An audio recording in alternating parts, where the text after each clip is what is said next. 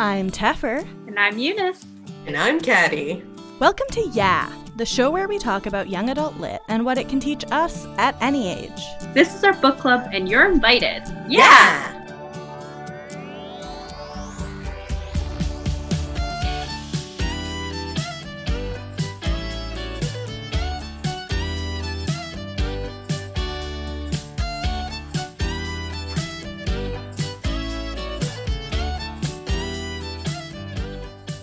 We'd like to take the time to acknowledge that the studio where we record is situated within the traditional and unsurrendered territories of the Kanien'kehá:ka First Nations.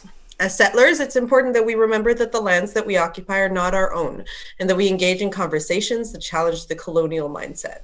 We encourage you to take some time today and every day, really, to reflect on your relationship with the land that you live on and the Indigenous communities of that area. So, this week we are talking about a new release by a debut author. This is Happily Ever Afters by Elise Bryant. This book, I think, has gotten a lot of buzz. I feel like I've seen it on a lot of lists. It's been pretty anticipated in the literary community. It's, you know, a pretty straightforward contemporary YA romance, which you know we love around here. Uh, it is super cute. It has like a lot of callbacks to different well known YA romances, which is always fun. So it is the story of Tessa, who has moved to a new town and a new school and is distanced from her best friend for the first time and uh, is trying to find her literary groove through conniving means that involve making romance happen in different ways. How did you all like this? Well, right off the bat, I just love that she's a writer and that she's specifically a romance writer. And I thought that was just very special. I basically have very bubbly, wonderful feelings about this. There's like baking, there's romance scenes from her book, and it's about a girl like finding herself in like and being more secure in your identity. So all around, I really, really, really enjoyed reading it. Yeah, I'm on the same boat. This was a bubblegum pink kind of a read for me. Um, and would probably have been a great book to read on a beach somewhere. Um, very light and fluffy, uncomplicated. It tackles social issues, but not in a way that's uh, overly dramatic or overly complicated. And I think that even in the marketing of the book, they they discuss a lot how um, it's like a almost like a Jane the Virgin type of story, and like that holds up. It is like sweet and like N- not saccharine, but almost. And it's it's it, it was a fun read. It was fun. Yeah. I really appreciated I mean, I appreciated all of these things. I appreciated that it was sweet and light and that there were this baking in it, which I think we should talk about more. I really appreciated that Tessa is a writer, but she's a writer who's very anxious about writing, um, and like anxious in the like medical sense of the word. She has, I, I think, what could be classified as an anxiety disorder. And um, I really identified with her loving to write, loving to create, but being just just so incredibly daunted by the idea of other people reading and disliking her work that she gets the most giant writer's block in the world. That is something I relate to personally. And I really appreciated the storyline in the book that is about her learning not to fear criticism, because that's important like for youth to learn that's a, a, lesson that i wish i had learned as a teenager instead of as an adult um, and because it was just like i felt represented when i read that storyline it was great i loved that angle for like budding writer because I don't think I've really quite seen it done like that before.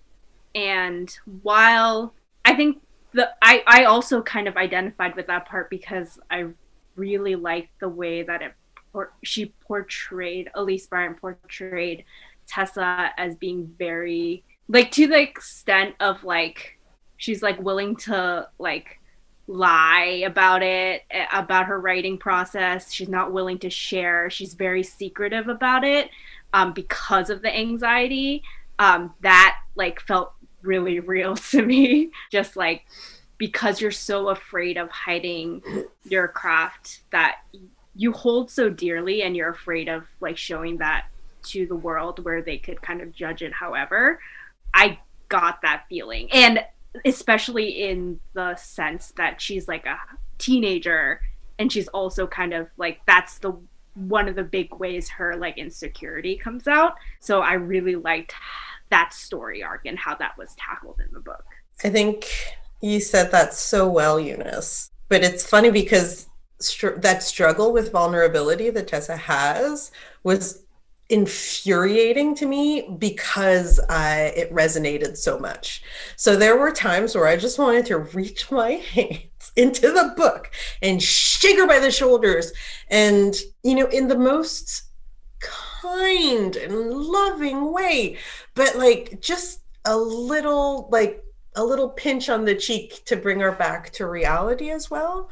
I mean, Tessa's, you know, she, she she's very mature she's very like i think that there's there's a challenge when you have like a very verbose character and someone who's very smart to keep them within a behavioral pattern that fits like and that makes her come off as immature to me and sometimes that became frustrating and and and I I think I was upset with her parents more than anything else. Also, I was pretty mad at her mom through a lot of the book. You know, read into that what you may, uh, but it was just like, what kind of parenting is this? Like, it's it's deficient. There was there there's this there's this lack of yeah of watch having a watchful eye out there for Tessa. I think so. Maybe I'm maybe I'm processing some therapy stuff also. I actually have to agree with you. I, I was very upset with her parents, and I, now that I'm thinking about it, feel that there were some elements of that that didn't get fully addressed. Specifically, the parentification. We see Tessa responsible for her older brother, and I really expected to see that storyline dealt with a little more than it was now that I'm thinking about it. But her parents just rely on her to provide care for her older brother who who um, has disabilities, and it's sort of hinted at a couple of times that that maybe that's you know maybe they're realizing that her that she shouldn't have that responsibility, but she is sort of like no, I want to be you know like I love my brother, I want to be there for him, and see that combination though of parentif- parentification and uh, high anxiety and a little bit of social immaturity is something that resonates with me. Like that is something I have seen in in many immediate real ways that little tri, tri trifecta um, so in that sense it's a very realistic depiction but i i agree that i feel we do see her and her mother sort of process their relationship a little bit more but there's certainly kind of there's there's still a journey left for this family. Yeah, I agree. That process is definitely not finished on the page. I think there was like beginnings of it that you see um towards the end of the book. The one thing I kind of wish I did see with this book or for Tessa was the relationship with her teacher fleshed out a lot more um because I think there was something there. She did create this character as somebody who is like um like a best-selling fantasy YA writer. It seemed like it sounded like that. Um, who is teaching at the school, and what we saw, the glimpses of their relationship, was something that I wanted to see more of, like a mentor figure, where it like sometimes like what happens in teens life is that the parents are maybe not there for a teen but like there's another like significant grown up in the person's life and i felt like i wanted that so much with her especially because like the teacher understands like the craft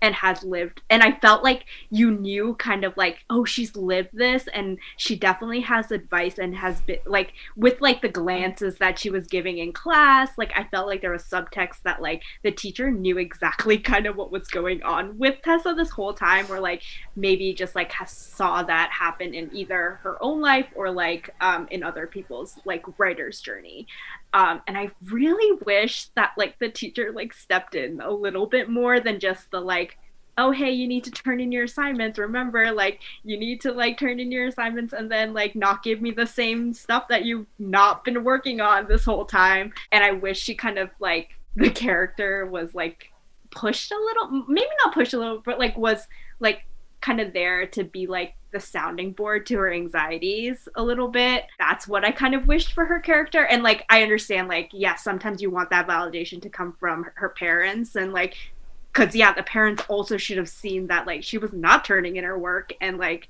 that was kind of alarming. And like, there was kind of a conversation to be had there. But I kind of expected it to come from the teacher student relationship. And like, I was like, oh no, like, that would have been really cool if she um, kind of did that. But um, I think where it did come a little bit from in this book was her relationship with uh, her neighbor Sam, and just kind of like her journey was running parallel to Sam's journey. And I think that is actually a really cool thing that um, Elise Bryant did to depict the idea of like a creative being able to like um, take criticism well um, and then be like confident in what you create. Um, I did like that kind of pairing in the book. It was neat. There is something maybe maybe it's a generational thing, but there's definitely I think I I very much expected it to be a bit more like a performing arts high school for like fame. um, I think I just wanted Debbie Allen to be that teacher and to like give some great big life lesson at the same time and you know like really kind of reach Tessa. And I think that it's great that she has that relationship with with Sam and and that that builds. But I think that she felt sort of like she was roaming aimlessly and she was responsible solely for care. And at the same time there's something there's something very relatable. There's something very like i think very very painful in that. Like it's a it's a painful mirror to look at. Um, i think uh, that is the reality in a lot of families. Um, and for a lot of you know a lot of women, a lot of female identifying folks. Yeah, there's something very particular about that that weight that that's on her shoulders, but still with like elements of magic, right? Because be, uh, yeah, because the the, the, the little, little the little whimsy that comes into play doesn't necessarily remove the burden of reality of what it is to be a teenage girl in uh, you know in her family what it means to be black what it means to be biracial what it means to be all these things. So so i, I found that also to be pretty interesting. And with the contrast with sam also that's that's super fun. It's it's yeah it's it's completely wild but it's it's like having a white clown you need a black like you know you need a red clown to go with it. You need you need contrast you need complementarity. And because he allows like i think the second that in the description it was like he wears hawaiian shirts i was like oh okay. You know like he's a sean penn in fast times at ridgemont high and she's going to be freaking Molly Ringwald, uh, but black and, uh, you know, a writer. Um, so not Molly Ringwald, you know, and this is how that's going to work out. And that it's nice sometimes to read something predictable. Sorry, Caddy, I want to go back to something you said about clowns. Oh, yes. I've never heard um, that before. So it's types of clowns. So you've got the white, well, it's like the schlemiel and the schlemazel. Also, right? not or, something I'm familiar with. Oh, okay, cool, cool, cool. Um, my clown knowledge is amazing. Um, uh, oh, um, so we'd call like a straight man and a like the the zany person and the the straight man, or that that kind of trope. Yeah. Of contrasts, uh, Laurel and Hardy. In order to make the straight man funny, you have to have a wild and kooky character. Okay. Okay. And for the wild and kooky character to not be completely off putting, you need a voice of reason to calm him and ground him in reality. Thank you. I appreciate this lesson in clownery. Hey, improv teacher at your service. I took one improv class. It wasn't with me. You would have come back. no, it was with Vance, and then he moved to Toronto. oh, yeah, okay. Fine. He, he was great too yeah. Um, anyway, thank you for for a brief history of clowns. Yes. So let's talk about Sam. I really like Sam. Um, I really like Sam's backstory, which I feel like because this is a new release, I don't want to spoil. But I just want to say that I spend a lot of time watching Cooking Channel and the Food Network, and there's just like a lot of Cooking Channel and the Food Network in Sam's whole ish, and I really appreciated that. I see Sam as Peeta Mellark. like Sam is Peeta Mellark if Peeta Mellark was a, in 2020. And speaking of that, also through my skills of sleuthery, because Halloween is on Saturday, I believe that this book is set in a non pandemic 2020. And I did not realize how much I needed that until I got to that detail. And I was like, okay. And I wow. just, that just gave me a lot of feelings. And that was nice. But Sam is adorable and also is the first time I have ever in my life seen the dream boy have a soft tummy that is appreciated. And I liked that so much. Yeah, I love that. Everything about Sam was cinnamon roll. Like, because he's a sweet baked good. I loved all of the food references and I too love like baking shows. That's all I like look at on Instagram. I yeah, it was just so lovely. Just the dis yeah, the description is just like of course like he would be that way and it's so lovable although I think like parts of it really like parts of his character reveal really surprised me though because I was totally completely expecting him to be just like goofy and like but he's really not goofy. He is wonderful in like how like understanding he is. Um like that's a huge part of his character. Um he just has like while we've said like Tessa is pretty mature it, because of like her, her life experiences um, and just like the things that she's had to live through, Sam just has like the empathy and understanding, even though like he hasn't lived through those experiences. I don't know where it comes from because I don't think it really mentions that in the book, um, but it's just there on the page um, and it's just so nice to see a character like a male character in a YA novel just exhibit all of those like qualities and yeah you just like love him for it. I just liked his relationship with food and cooking just the love he pours into his craft and like the passion that he has that he is shown like that again i think like the comparison with tessa where like he had he's just in a different place with his craft. And that was really like fun to see. Um and that like without giving too much away i think that was one of my favorite parts in the book because of the way their relationship forms because of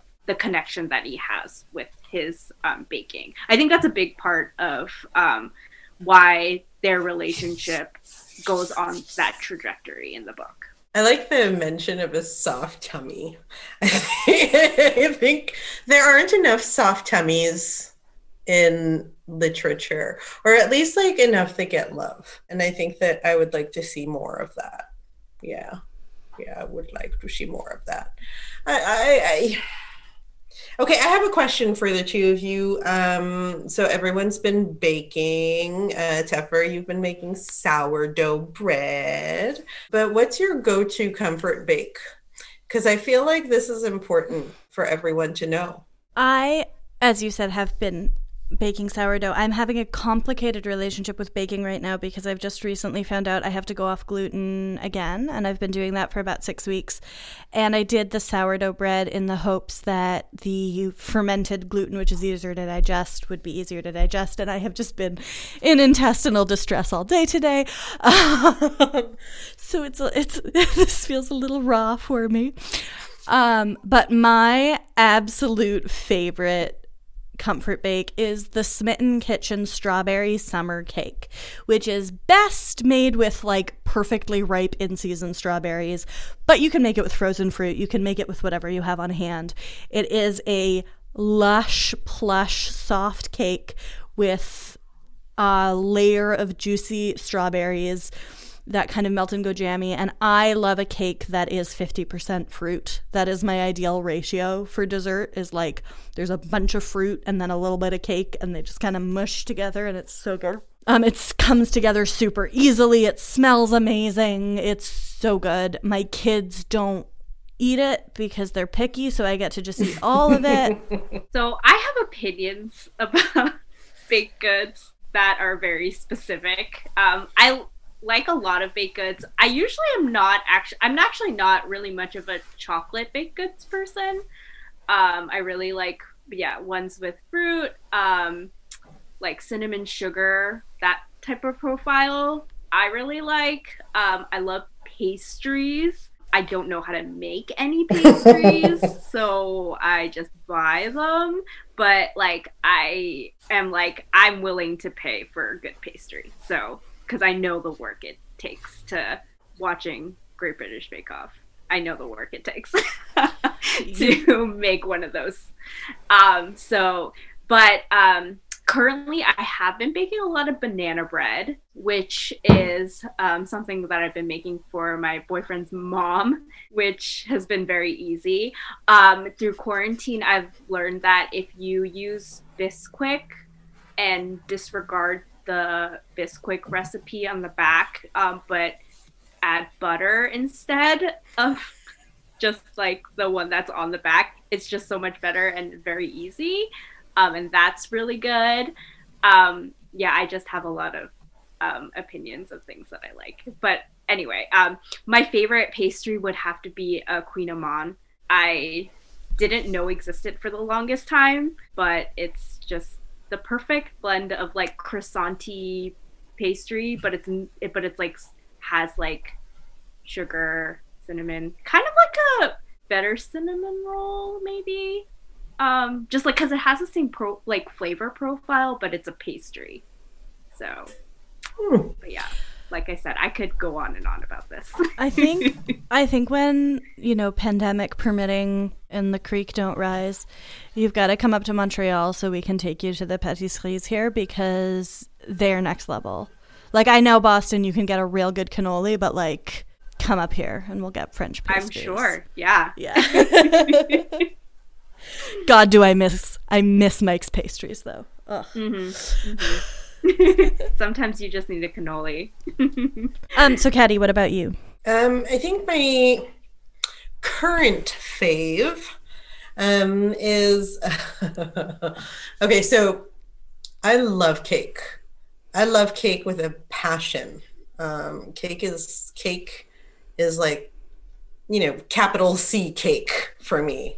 Uh, um, and uh, I've been having fun with the New York Times uh, cooking. Uh, they have an olive oil cake uh, with rosemary and grapefruit, and it is so nice, so so nice. I love, and I like. I'm you know, I'm trying, I'm doing my best to reduce my footprint and and all of that stuff and trying to stay away from I'm getting close to 40. I got to start taking care of my body too.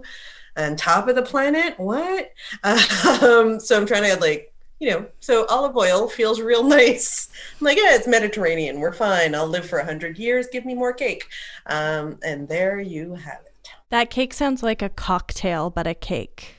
Yeah, it has all the flavor profiles of that. I, yes, best served with a gin fizz. I love a shot of olive oil in my cocktails. Look, a Mediterranean.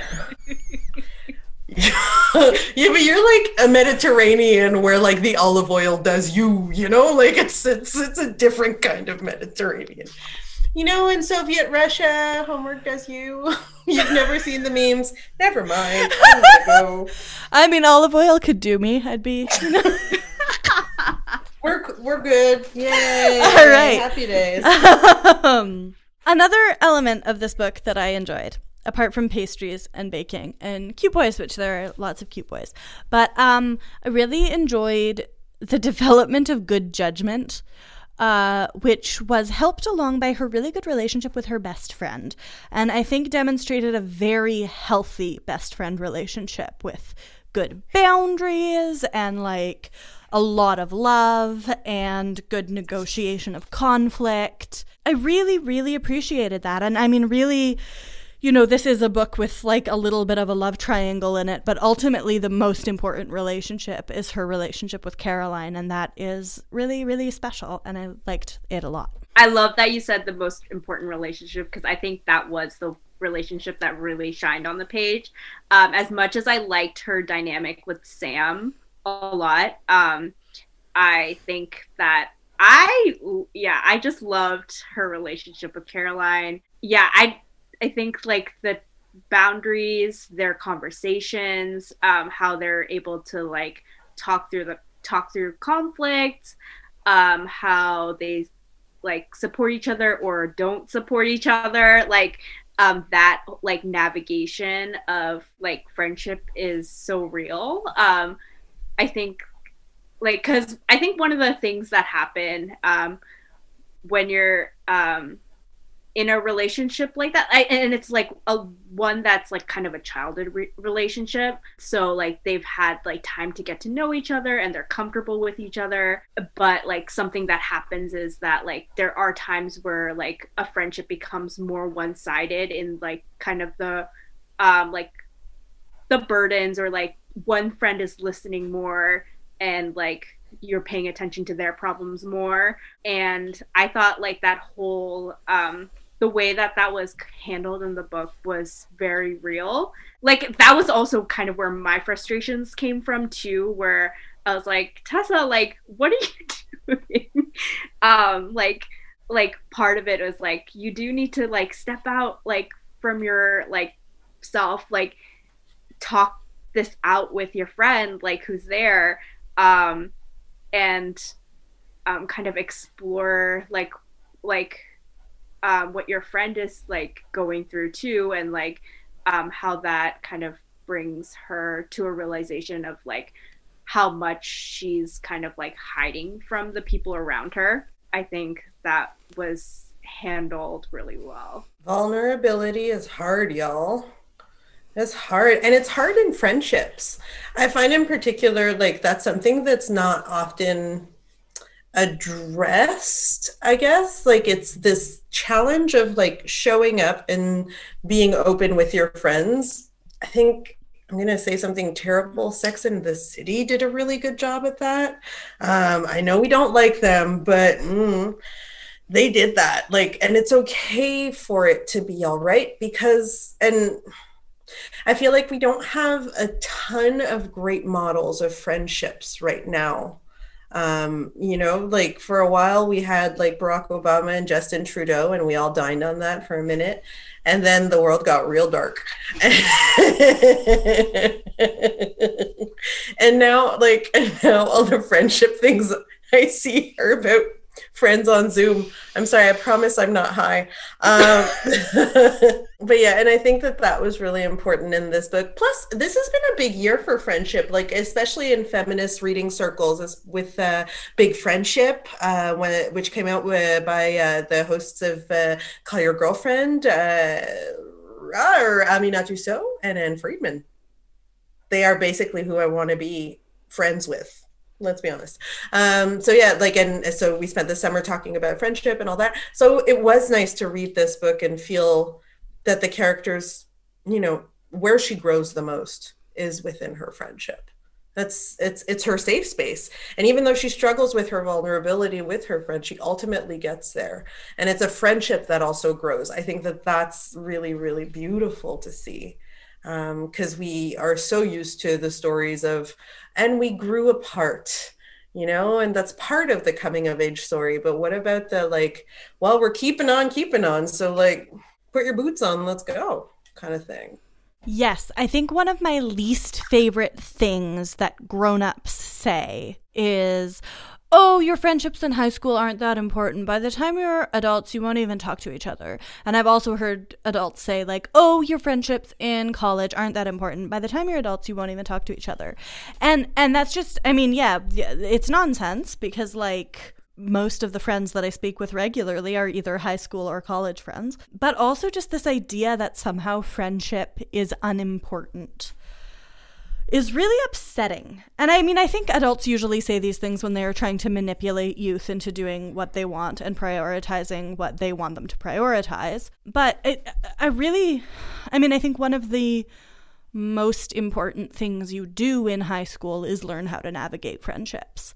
Um, and learn how to navigate conflict in friendships and learn how to set boundaries in friendships. And, um, you know, then you continue that process in college. But it's so important. And seeing Tessa develop friend group relationships and also maintain an old friendship is is so significant, so important. I really liked that um it wasn't like a like the typical like the fallout wasn't like oh like I'm jealous of you. It was like way more um like nuanced than that which I feel like we've seen a lot of like, oh, like you're growing differently and I'm jealous of you kind of thing.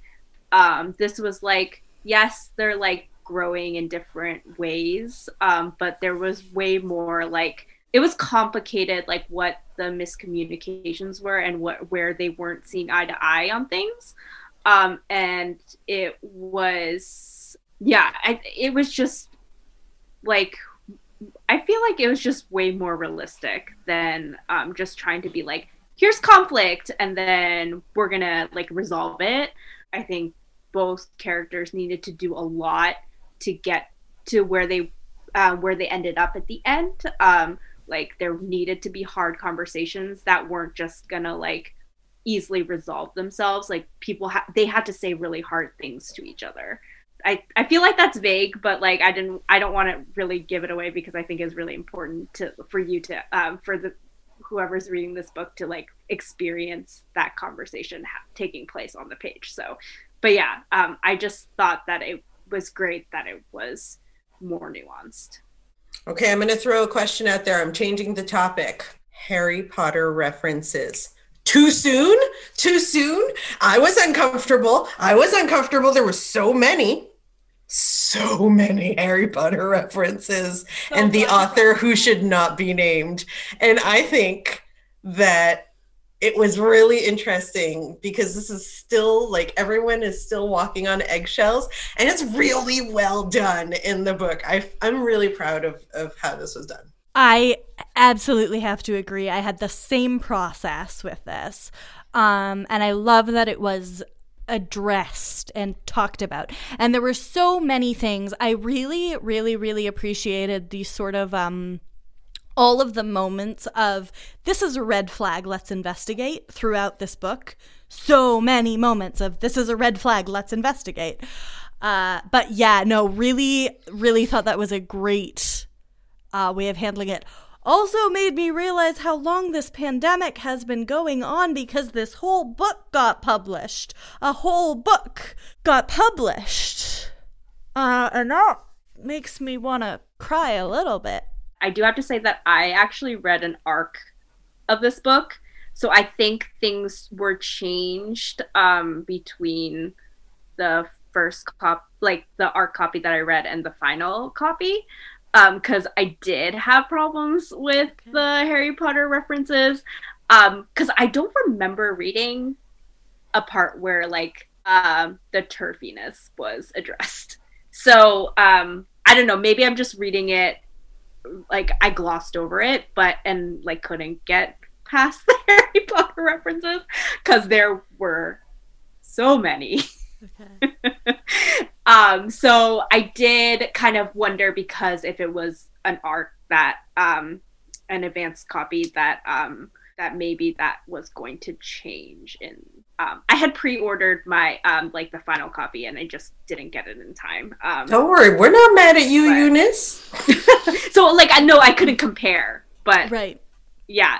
Um, so it's yeah, it's a quick little scene where it gets addressed, but like it, it does get sort of uh, obliquely ref- referenced. I would describe it as like okay, neither of you are black and you're both much younger than I am. So I feel like this is going to be like um, trying to start like pointing a sword at an ocean.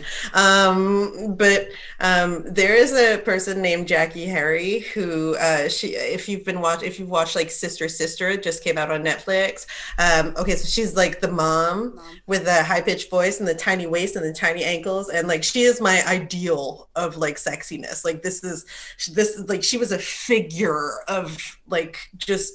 Mm, like she's like the black blood uh, yeah she's like the yeah she's the black blanche basically. And um it, it's basically solved with the equivalent of what i would call a Jackée Harry side eye because um, she had this ability in tv shows to just kind of look at someone sideways and you understand that like everything that they have done needs to be broken down so that they understand that you have to blame patriarchy and white supremacy for everything. That's a great explanation. I love that did we have thoughts on the other love interest? Oh my god. Yes. yes, let's talk about Nico, who I keep trying to call Elliot. Yeah, kind of like maybe like the skinny white boy vibes. To like me, Elliot is a Elliot. skinny white boy vibe. Yeah, yeah. Yeah. Yeah, but his name is Nico. Uh, and he's, yeah. you know, like uh, he's, he's tall and he's skinny and he's poor little rich boy. Uh, I loved. Uh, I just yeah, there were a lot of things I loved about with with throwing kind of shade at him, um, at his character, uh, subtly throughout. But uh, yeah, you know, he's he's the poor little rich boy, and I kind of enjoyed seeing. Like, I feel like he's just very roundly meh, you know, like he's not the world's greatest villain, and he's hmm. not like super dashing. He just kind of he's just kind of wealthy and broody and hot, and that's kind of it. I would jump in and just say that he is beige in all the sense because I think it's also he's not supposed he's not supposed to be the villain. It's about her.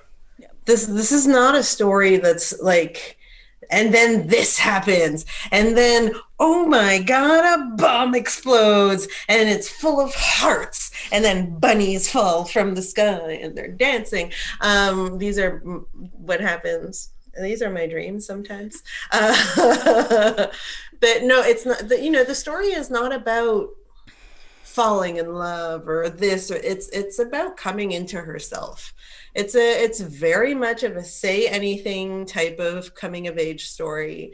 It's it's more about accepting who you are and and discovering it and stepping into that light uh, in a way that can allow you to flourish as an adult. It's making choices. And yeah so i'm i'm glad he wasn't a villain. I think he is just the most beige human being ever he reminded me of I don't know if you guys seen the movie Lady Bird, um, which is a fabulous movie if you haven't seen it. The character that Timothée Chalamet plays in Lady Bird, that's who I was picturing the whole time. It's like this like pretentious like that that teenage boy that's like uh you know like I write period uh... um, but like he he didn't even have that much of it because I feel like he was like kind of like I don't know what I write. Um, but that's I feel like that's who I was picturing the whole time I was reading this, and I was like, okay, we get it. uh, he's. Uh he is a totally he is a total Timothée Chalamet in my opinion. I'm sorry, Caddy. I know you have a soft spot for that that little limpet eyed doughboy. um, Ooh, did I hit like a sore spot? here. No, I'm just saying his character. His character he's, in Lady Bird. He's a total Timothée Chalamet, and he's not just a Timothée Chalamet. He's like a Timothée Chalamet playing Laurie from Which is, let's be honest, I think that in like 30 years, people are going to look at Timothée Chalamet the way that I look at Nicolas Cage. And they're going to be like, he's a one note actor. Because he basically always plays Timothée Chalamet. He does. And at some point, he'll have to diversify or fade away, rather like Johnny Depp. Uh, but hopefully, you know, hopefully he won't. d- be a terrible person like Johnny Depp. For reference, can I, if I may jump in just for a second, Eunice? Please do. Um, I have feelings about Timothée Chalamet, but that are closer to like a daddy. Like I kind of want to bend him over my knee and spank him. Mm-hmm. You know, like he's he's adorable. I no, That's I totally get the appeal. Yep. It's just that's the first thing that I saw him in, and I was like, oh my god. I'm okay with it. I'm okay with it. But I will recommend that you watch Real Women Have Curves, which Lady Bird was inspired by, uh, which is an older movie starring America Ferrera when she was still fat. I remember oh, no, that. Yeah, I coming remember out. that movie. I don't think I ever watched it. I just know that it was a thing in the Mhm. early early 2000s. Uh, yes. I was like, not 90s, not 90s. Yeah, I'm pretty sure. Yeah. Yeah, um, I think I really appreciated the juxtaposition between the guys I felt like I was supposed to crush on in high school, which was the like Nico type. I just almost called him Elliot again. And the guys I actually crushed on in high school and my whole life, who are the Sam type. And I, I appreciated seeing that juxtaposition. But I also really enjoyed that that sort of what you see through the whole book is like you see Tessa having fun with some people and really enjoying herself and feeling comfortable. And then you see Tessa trying to kind of wedge herself into a particular narrative, not even because she's particularly drawn to it, but just kind of because she feels like she should. And I think that is a very relatable high school story. I think that is like a much more relatable high school story than a lot of adults are comfortable admitting that like so much of what we do in high school is just kind of like, yeah, might as well. At least for some of us. For me, definitely in high school, I was like, that's somebody who I feel like I should be interested in rather than, you know, paying attention to anything about how I felt at any time. Yeah. Yeah, I think you definitely see that in her react her interactions with that whole friend group. It's just like, why are you here? Like why why are you like I don't know, like she does actively choose to hang out with them, but it also feels like it's kind of just like oh yeah, like this is what's what what I'm doing, but like without real thought also. It, it's just like this yeah. Um, so it's not like she like there is a plan that she comes up with her with her friend Caroline, and they're like, yes, like she's actively pursuing this, but it also feels very like that's it. Like that was the thought, and then she like just kind of continues on like aimlessly with that. Um, yeah, like it, it- it's interesting that you bring that up because it is. It's just like that's what I'm doing. like it really feels like that. Um, I think which adds to the frustration that you feel in most of the book, where you're like, no, he said some really like problematic things. Like tell him off. Like you would do that in like any other situation. Like uh, like that kind of thing. Where so yeah, it's like kind of like no rhyme or reason, but like it also does make sense that like that's what you would do. Um, especially as like um someone who is new to a school and us- and trying to um kind of like figuring out your identity thing where you're like in this new place and you're like oh like I could make a different like image of myself kind of thing. So it does really make sense. But yeah, it's just like when like she was in those situations and hang out with them, it really felt like she was kind of like not that she didn't want to be there. It was just like why?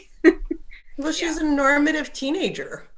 Let's let's. I think that that's also kind of cool. It's because it's you're seeing the normative teenager experience, which is to have the objective to belong, um, and to conform, and to to fit in, and to to blend in, and that's almost what she does, right? Because the opposite is when she's with with Caroline or with Sam, and then it's a lot of vulnerability, which triggers a lot of anxiety for this character.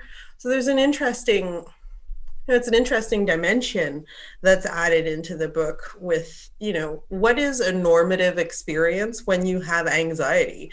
Considering that anxiety is something that is diagnosed very late in most people even later in uh, black people and even later in women uh, in black women because obviously we don't feel pain. Uh, you know like uh, so so So there is something interesting there in, in looking at that lens and maybe creating a space for maybe youth to start relating to that experience and maybe being able to put the finger on hey maybe this is this is a, a, sensation that makes sense to me and maybe there's something to pull out of this also. Yeah i mean i think learning that you can be comfortable hanging out with people is a lesson that most of us learn far too late in life and uh and it's really really really lovely to see that represented i almost want to see like Tessa in like five years kind of book. I'm actually really interested to see like where she would have where she would have turned out because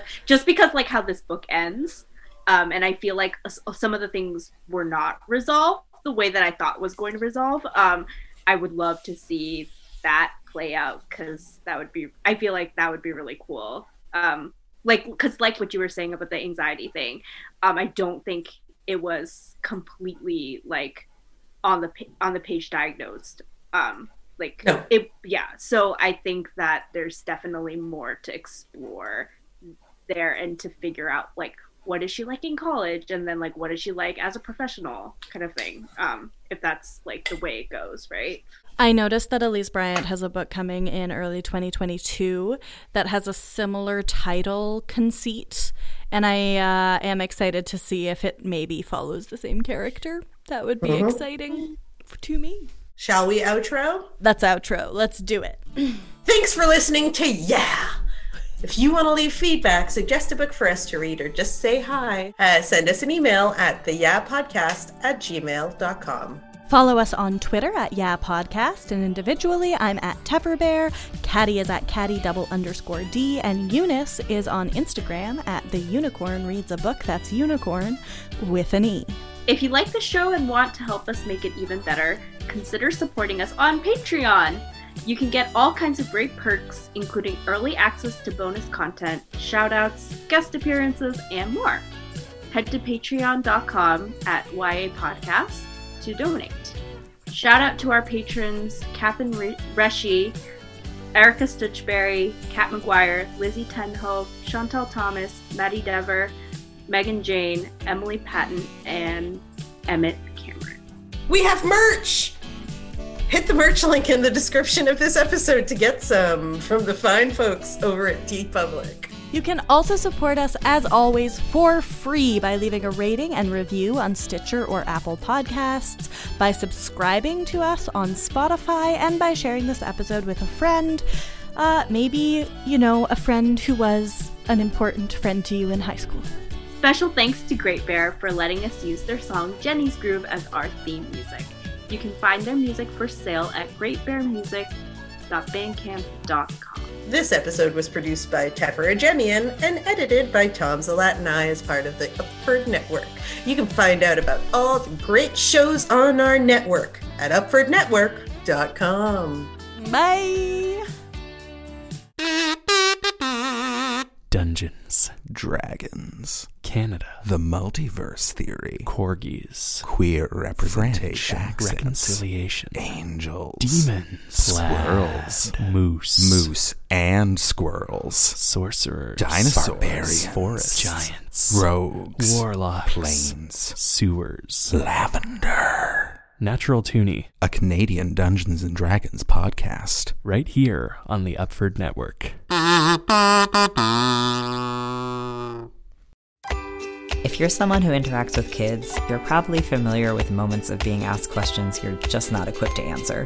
Whether it's the old favorite, where do babies come from, or the nuances of discrimination, Rad Child Podcast has your back.